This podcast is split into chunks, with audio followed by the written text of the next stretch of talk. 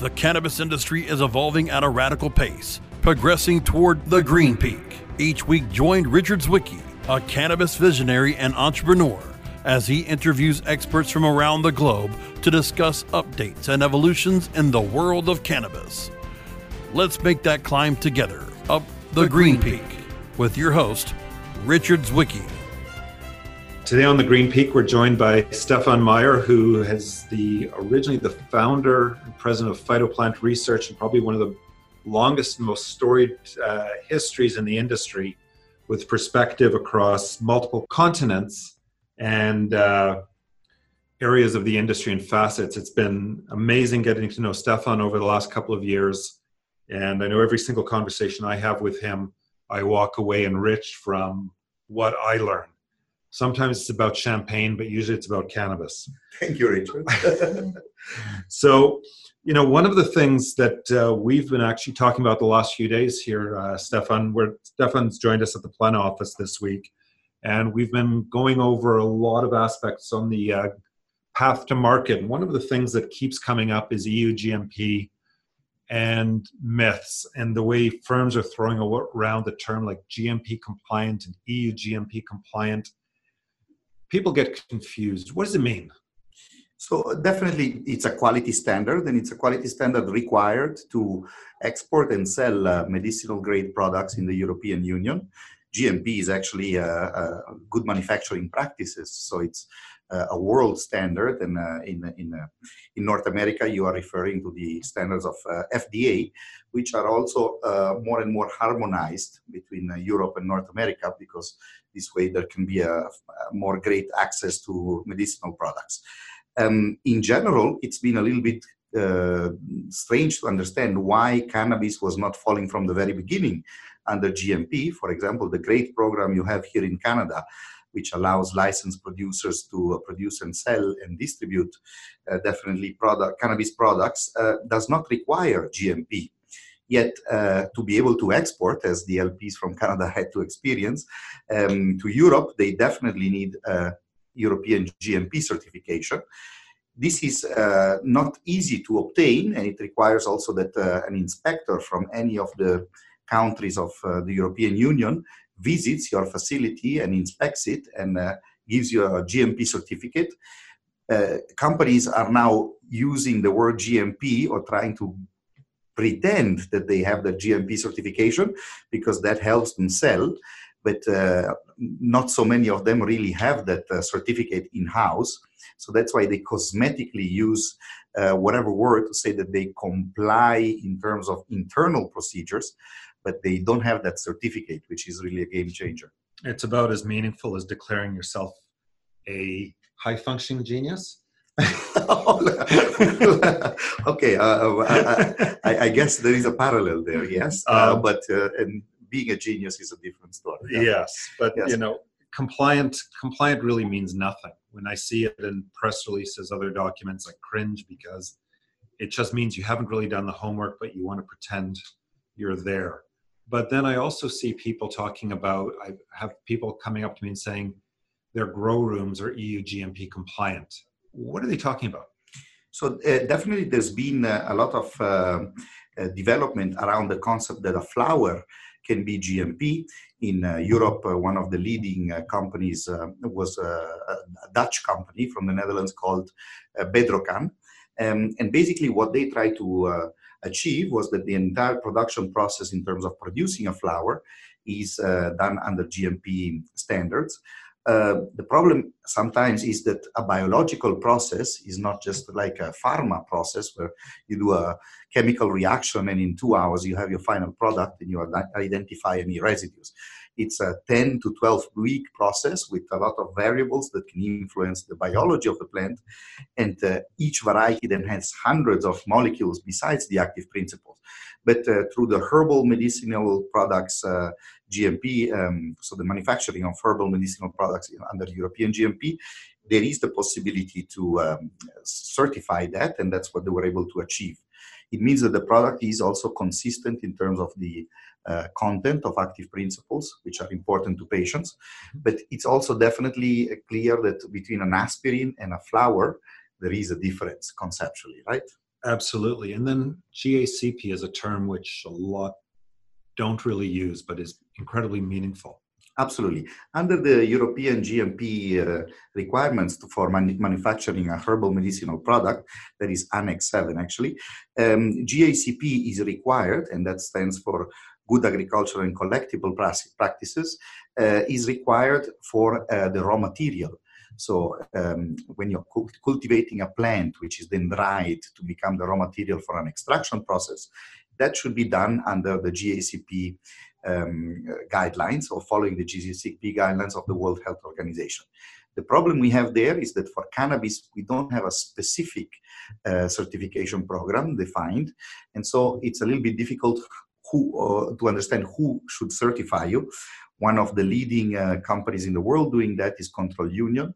And mm-hmm. um, actually, Plena works uh, yep. with Control Union. We do.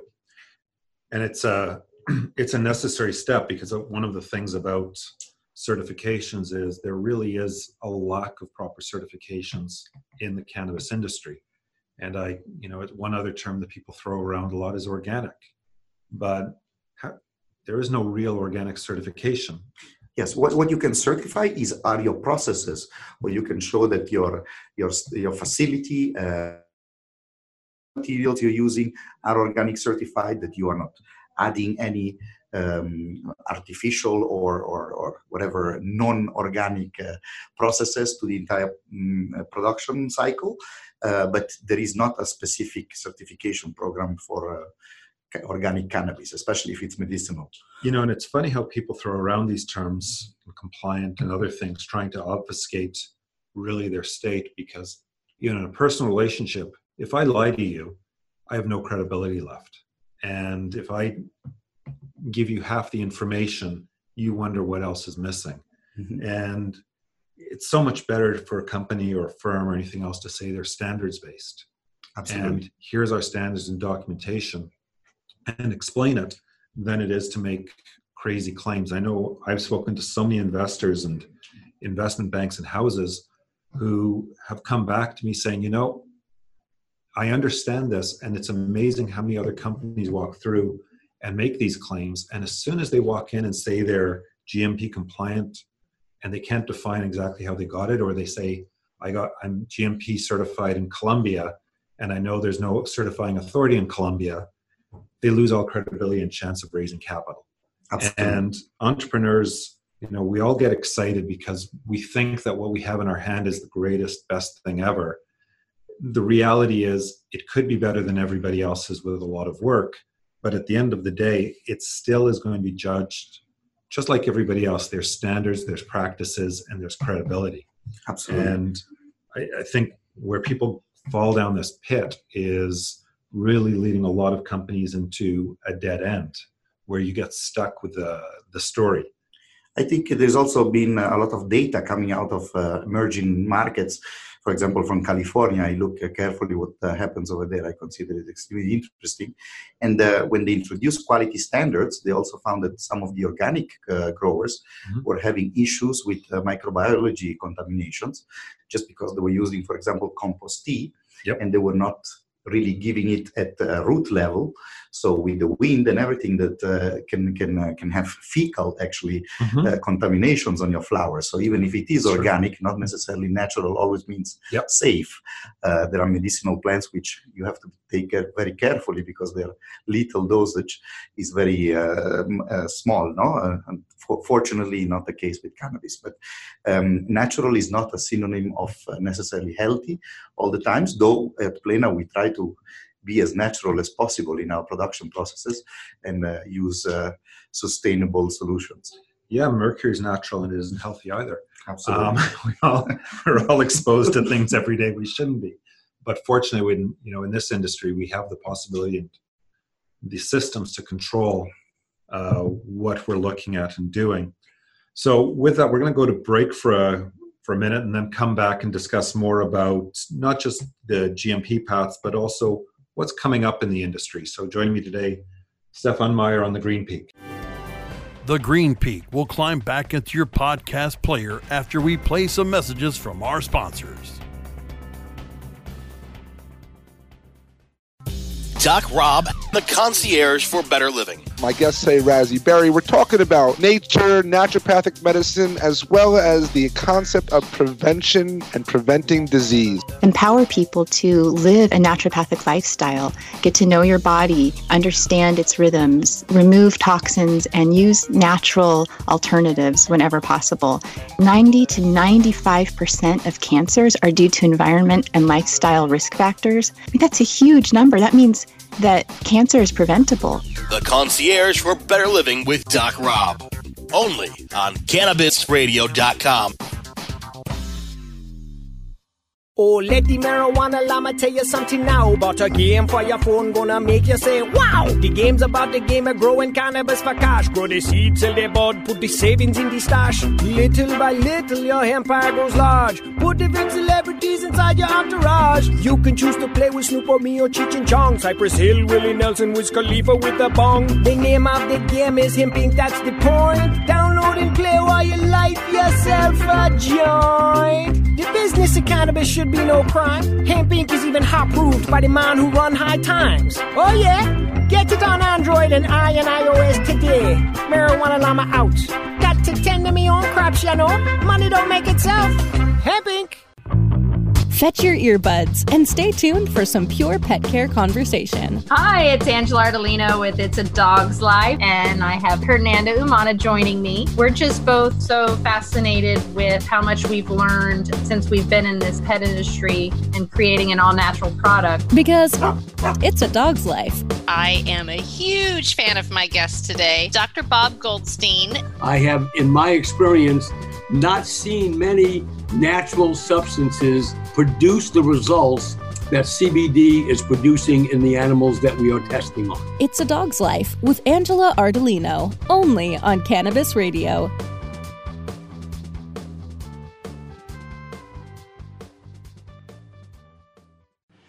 Climbing our way up, up, up to the Cannabis Summit of Success. Cannabis Radio is back with more of the Green Peak.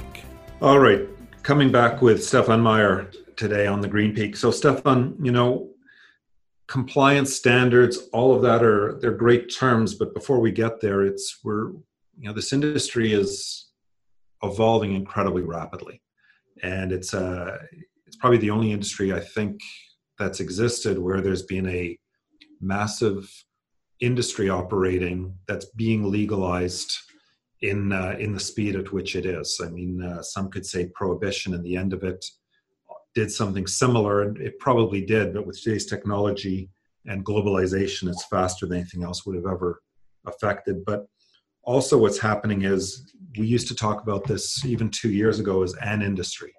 There was a medical industry, and everything else was still in the black market. Whereas today, in some markets, we've got medical and we have rec or adult use and we can see wellness coming.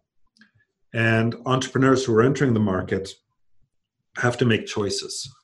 And you know, some companies are trying to service all aspects. That's not going to be possible for very long.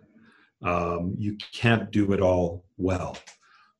Where um, where do you see that breaking in terms of some of the larger producers that are already in the market and the ones who really want to service the industry is there a way for them to focus into an area that makes it possible for them to succeed across the entire uh, supply chain? So this is a complex uh, question. I thank you for it.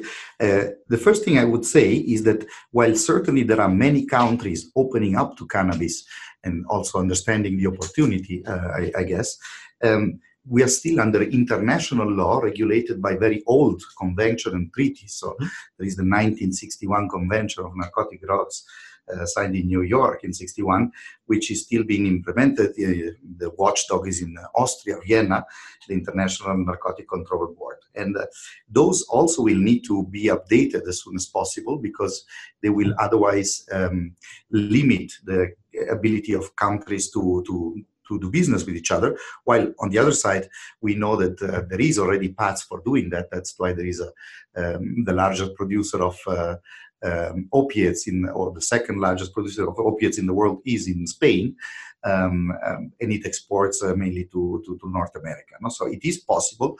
Opiates are controlled substances, just like uh, cannabis extracts and um, cannabinoids like THC, right? Um, on the other side, I, I fully agree that, we are opening up and we're opening up also to wellness, which is not necessarily the GMP pharma standard we were mentioning before. That, that makes sense also because not necessarily we are consuming tomatoes or carrots, which are GMP. Mm-hmm. And, uh, and so, depending on who is the consumer, we might be able to adapt quality, which might be able, we, certainly also influence the final price of products. Definitely, if a patient has a weak immune system, we have to guarantee the highest quality, uh, and that's why I still believe uh, there will be a GMP and medical market. From there on, I think uh, what's currently happening is that countries are developing more between themselves, uh, so within the borders. Uh, in the in the states, it's also interesting between the state oh, itself, incredible. and you cannot even um, export between states, no, or trade, better said, between states. So, this, and this is going to change. I believe it's going to change for one simple reason. We are now discovering the benefits of cannabinoids, or even better, uh, the benefits of targeting the endocannabinoid system, which not only humans have, it's a very old system. Uh, we're talking about 600 million years ago, the first uh, living creatures or living organisms that had uh, endocannabinoid system. It's extended to all mammals, but also there is a, other type of life forms which have endocannabinoids, they are not necessarily primarily for survival, and that's why you don't, don't die it, from it. But it's also very important that uh, to understand that this is not just about surviving on a daily basis; it's about quality of life, and in that, the endocannabinoid system has been proven scientifically to uh, regulate the homeostasis, which is basically the inner balance if you look at it from a biological perspective. So now that we know this is being affected, I really think there will be a market. And just like any other market, uh, we will need to industrialize production and we will need to start to have quantities which are available to large uh, parts of the population and not just a few aficionados, if you allow. No, exactly. And I think, you know, it's funny you touch on that the endo, endogenous cannabinoid system and the fact that it exists in all mammals and many other animals is something that people are largely ignorant of. And know how it gets applied and affected. I always tell people about we had a dog here in the office uh, that one of our staff had, Dinah, the, and that dog is somewhere between 16 and 17 years old now and only stopped running in the last few months. It's a large dog, not a small dog, and usually the lifespan is about 10 or 11 years. It's almost been the fountain of life for that dog to be having CBD, surviving multiple cancer surgeries, and living out in a, absolutely a that others don't expect. I experienced that many times in my life with many different animals, and the, and the truth is, it's really effective with very little side effects.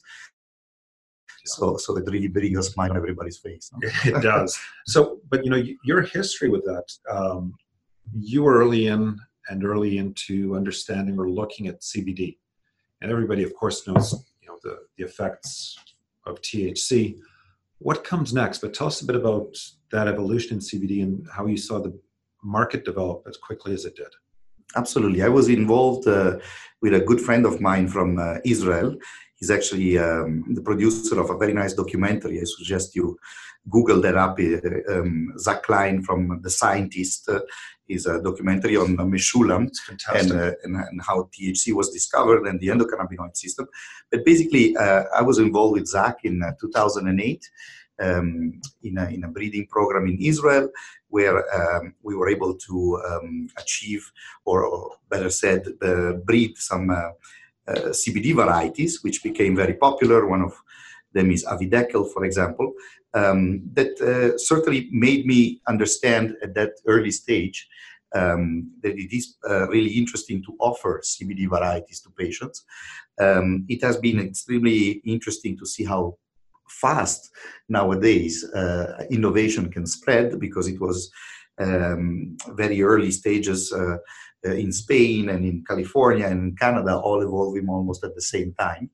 Um, and with great interest and uh, a lot of uh, patients that were not feeling comfortable with THC dominant varieties um, we're now finding something that really uh, were, was also less psychoactive and less uh, uh, affecting their efficiency. For example, if they had to work during the day, mm-hmm. um, they would still have that nice relief of pain or inflammation or whatever was affecting them, but they were also keeping very high level of efficiencies. And that was certainly very interesting. What's coming next in terms of cannabinoids? There's a lot of debate. I would say I was convinced uh, it would be CBG, also because it's the precursor in the biochemistry of the plant. So mm-hmm. CBG is actually converted in either THC or CBD. Um, there is other uh, friends and respected researchers I have that uh, would bet on THCV. Mm-hmm. Um, apparently, it also has some interesting properties in uh, reducing your appetite. So it could be uh, used as um, potentially um, for, for diabetes, sorry, for obesity, and uh, maybe also for addiction. So there is also some animal models where it's showing that it can reduce addiction in in uh, in uh, animals that have been um, put through those models. So THCV, CB, uh, CBG, um, there is the entire V series, uh, CBD V series, exactly. is huge. Uh, absolutely. Um, the truth is, I think uh, right now with so much investment and so much, so many different companies working on it, um, we will have a little bit of everything at the same time. Uh, so uh, things are moving in parallel. I must say, when I started and I founded Phytoplant in Spain in 2008 there was just a few people on the picture and on the radar, uh, a few researchers in the world having a license, mm-hmm. and now it's just a widespread. And every almost I would say every month there is a new country, yeah. and every day there is a new license. So I expect uh, things to accelerate. And I think it will accelerate. But we're also seeing changes in how licenses are issued, where you know here in Canada it used to be you'd apply, you get a license to build, and you'd know that if you built to standard, you then would go through the certification process and eventually get your license. Whereas today, in Canada, but in other countries as well, you have to invest all the capital to, capital to build a facility to be able to apply for the license, and that's going to be a huge barrier to entry for a lot of entrepreneurs. Um, where do you see those entrepreneurs going if they're not going to be producing cannabis? What's the next you know they won't be producing but they'll be doing research. They'll be doing supporting industries. What do you see as a big gap that people are not filling? I'm sure there is a lot to do still in formulation. Um, cannabinoids are hydrophobic so they don't dissolve in water. Mm-hmm. um, a lot has been done already in canada i would say is a leader in the world right now. Um, for example, on, on, on the beverages and edibles. Uh, definitely, also some states in the United States have uh, invested a lot of money in research, and we have now uh, many solutions how to make cannabinoids water soluble. Mm-hmm. Uh, so you could start to uh, take them or, or have them bioavailable in your blood um, by, by having a drink. And it doesn't need to be a smoke and it doesn't need to be mm-hmm. uh, a vape pen or a vaporizer. And there is also, also all those uh, current um, fears about inhalation. I believe it's always a matter of quality. You can have poor quality in a vape pen as you can have poor quality in a drink. Yep. So it's what is important is to have quality control, and then we won't have any surprises. But um, I think a lot of people will uh, uh, be, become more interested in cannabinoids if we change uh, the way they ha- they consume them, or if we change the the times for the onset uh, and, and and and the type of uh, effects they have from consuming this kind of products. Yeah, no, I, I agree. And it's, I look at it in terms water soluble to me. I understand why people talk about it so much, but sometimes I think people are trying to go too far in terms of perfecting it. And uh, I look at it in terms of, I compare it to kombucha. I buy kombucha all the time and I always shake it up and drink it and it's got stuff floating all over the place, but I know that's good. You know, in part that's the quality I'm looking for. yes. I don't care if I'm, you know, if I'm trying to have a CBD or a cannabis infused drink, I want to know it's there and absolutely. not just have this mystery thing in there, which is transparent oh, as clear as water. There's, so when we come back from the break, uh, which we're going to have to take now, um, I want to come into a bit about what's going to make uh, companies stand out and where the, you know, what are things that are happening that are different in the market and growing, you know, growing in the north doesn't always make sense, even though that's where the industry has evolved economically to start. And back after the break with more for, with Stefan Meyer. The Green Peak will climb back into your podcast player after we play some messages from our sponsors. Elevate your everyday with that Shoogies feeling with the sweet taste of Shoogies. Add a cup of Shoogies to your morning coffee. Ah, how sweet it is. Shoogies infuses cannabis and cane sugar to make it the perfect sweetener with benefits. Make your happy hour happier with a dunk of Shoogies in your drink. Order your Shoogies now at S-H-O-O-G-I-E-S dot com or find it in dispensaries throughout California. Whenever you crave a little sweet, pick up Shoogies, the sweet, sweet take anywhere treat. The cannabis industry is growing almost as fast as the cannabis and hemp being planted and harvested. Where, when, and how fast will the cannabis and hemp industries continue to climb? Who will be the people leading the charge into that promised land of profit? Let's pursue those answers and more with the Plant Profits. Welcome to another episode of Plant Profits. I am Burt Miller, your host. As you guys know, the purpose of this show is to introduce you to some of the most forward thinking executives and companies in the cannabis industry. Plant Profits, only on cannabisradio.com.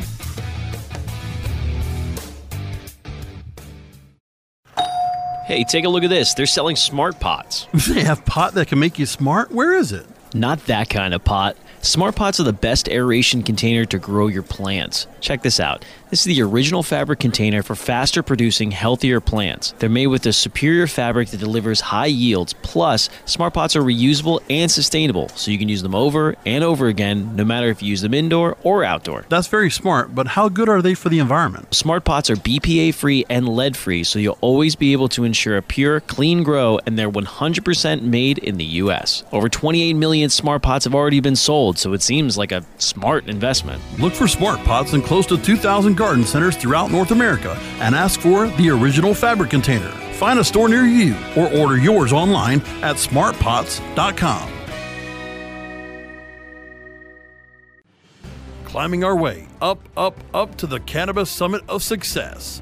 Cannabis Radio is back with more of the Green Peak. All right, and back now with Stefan Meyer on the Green Peak, and you know, Stefan, when we look at this this industry, and I had, I had the fortune of having dinner with Brent Zettl from Canamed, who you know was almost the, one of the grandfathers of the industry by now. Uh, we had dinner on Friday, and you know he, he went through a lot that we don't have to anymore. But when you look at what's happened in Canada, it costs $500 a square foot to build a minimum viable facility that meets Health Canada standards for medical. And in other areas, they don't have to build facilities to the same standards, but they also have different opportunities. In Canada, you know, Brent's from Saskatoon, and there, whether it's minus 45 in the middle of winter, they still have to run HVAC systems to cool the facility down because it gets overheated by all the lights. Um, you know, what's going to make a company stand out, and how's the world production market going to shift over the next couple of years? And what does that mean for medical and wellness and the rec industries? I, I think this is a million dollar question.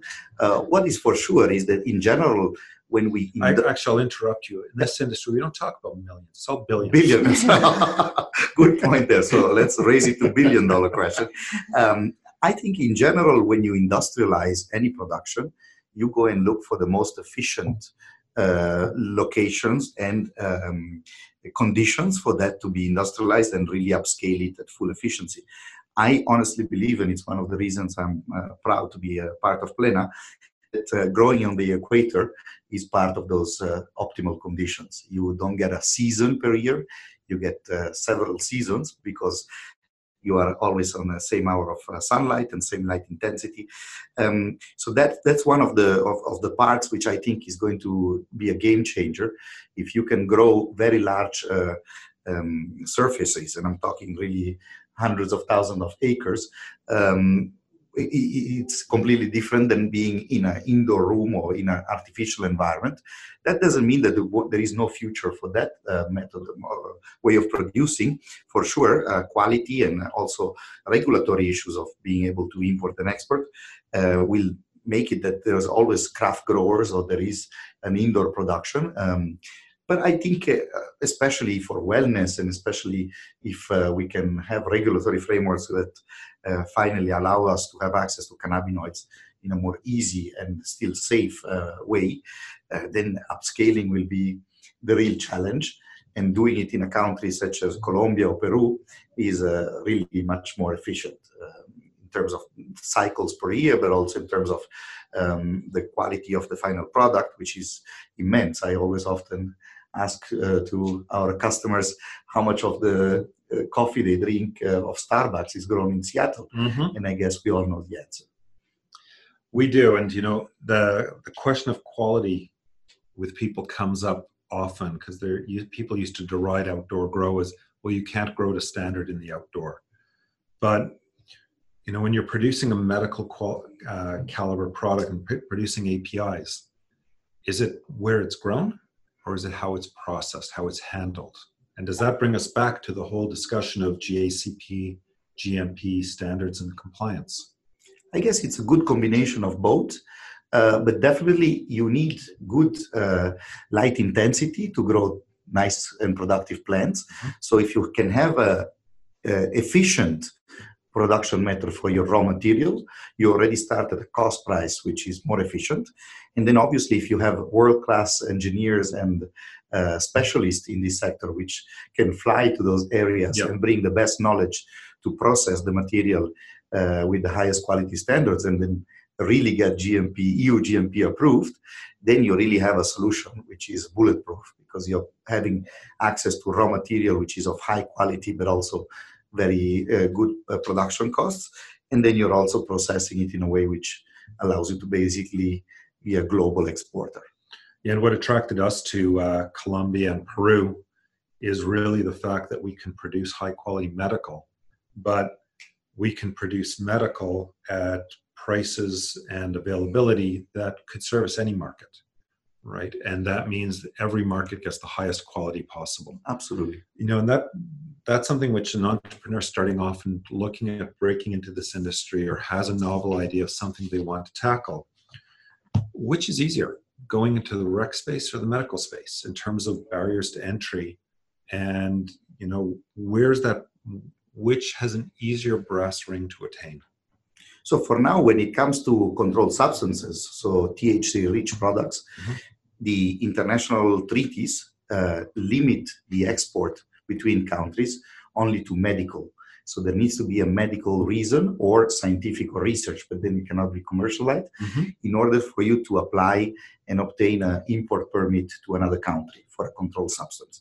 So then it's an easy question, uh, easy, easy answer, sorry, because it has to be 100% only for medical. Where I see opportunities is that more and more countries are uh, lowering the or increasing the, the limits of THC um, content that will uh, allow you to commercialize the product without being a controlled substance.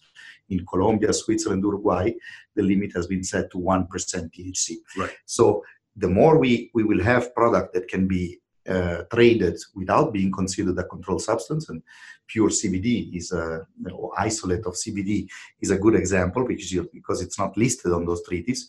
The more we will open up really to a global exchange, but that really doesn't mean that there is not a demand now for um, raw extract or narcotic raw materials uh, that can be supplied to companies, for example, that process it in, in Europe uh, because they are GMP certified. So quickly before we have to end today, um, learning is an ongoing process. What are the two best conferences you think for anybody interested in the industry to attend to learn about as much of the industry as possible, not just one area? Yes, I, I can share the ones that I consider the best in terms of uh, providing information of medicinal cannabis. One is uh, North American based and it's called ICRS and the other one is based in Germany. And uh, actually, we, it just uh, I was just attending it, uh, and it's in uh, it was in Berlin, and it's the International Association for Cannabinoid Medicines. Um, you can look it up on uh, on uh, on Google. Um, they, their domain is cannabinoidconference.org. Um, very interesting, many, many interesting uh, networking opportunities because you have some of the best researchers in the world and some of the most uh, serious companies in the world and uh, we are all trying to understand what's the next step what's going to come next. I think it's very important also that uh, this might be very technical for patients that do not understand the endocannabinoid system now with great detail, but it's also a great source of quality information. I think there is too much uh, information out there which is just uh, biased and uh, definitely not scientific. Uh, while these uh, conferences I mentioned uh, do a great job in selecting and really monitoring the information that is being spread. Fantastic. And on that, we have to end today. But you know, thank you, thank you for joining us on the show today. I I'll say that Stefan is my favorite Swiss collaborator inside Plena, and uh, I learned tremendous amounts from him every single day. And his uh, domain experience and industry knowledge is unparalleled. And uh, if you have follow-on questions, please feel free to email us. I know uh, we always get inquiries about different pieces of information and happy to answer them. And we'll bring back Stefan another day, maybe in follow up to a lot of those questions and make a show just dedicated around that. Thank you for joining the Green Peak today. I'm Richard Zwicky and I'm here with Stefan Meyer. Thank you so much. It's been a great opportunity. I look forward to, to come back soon. Look forward to it. Thank you very much.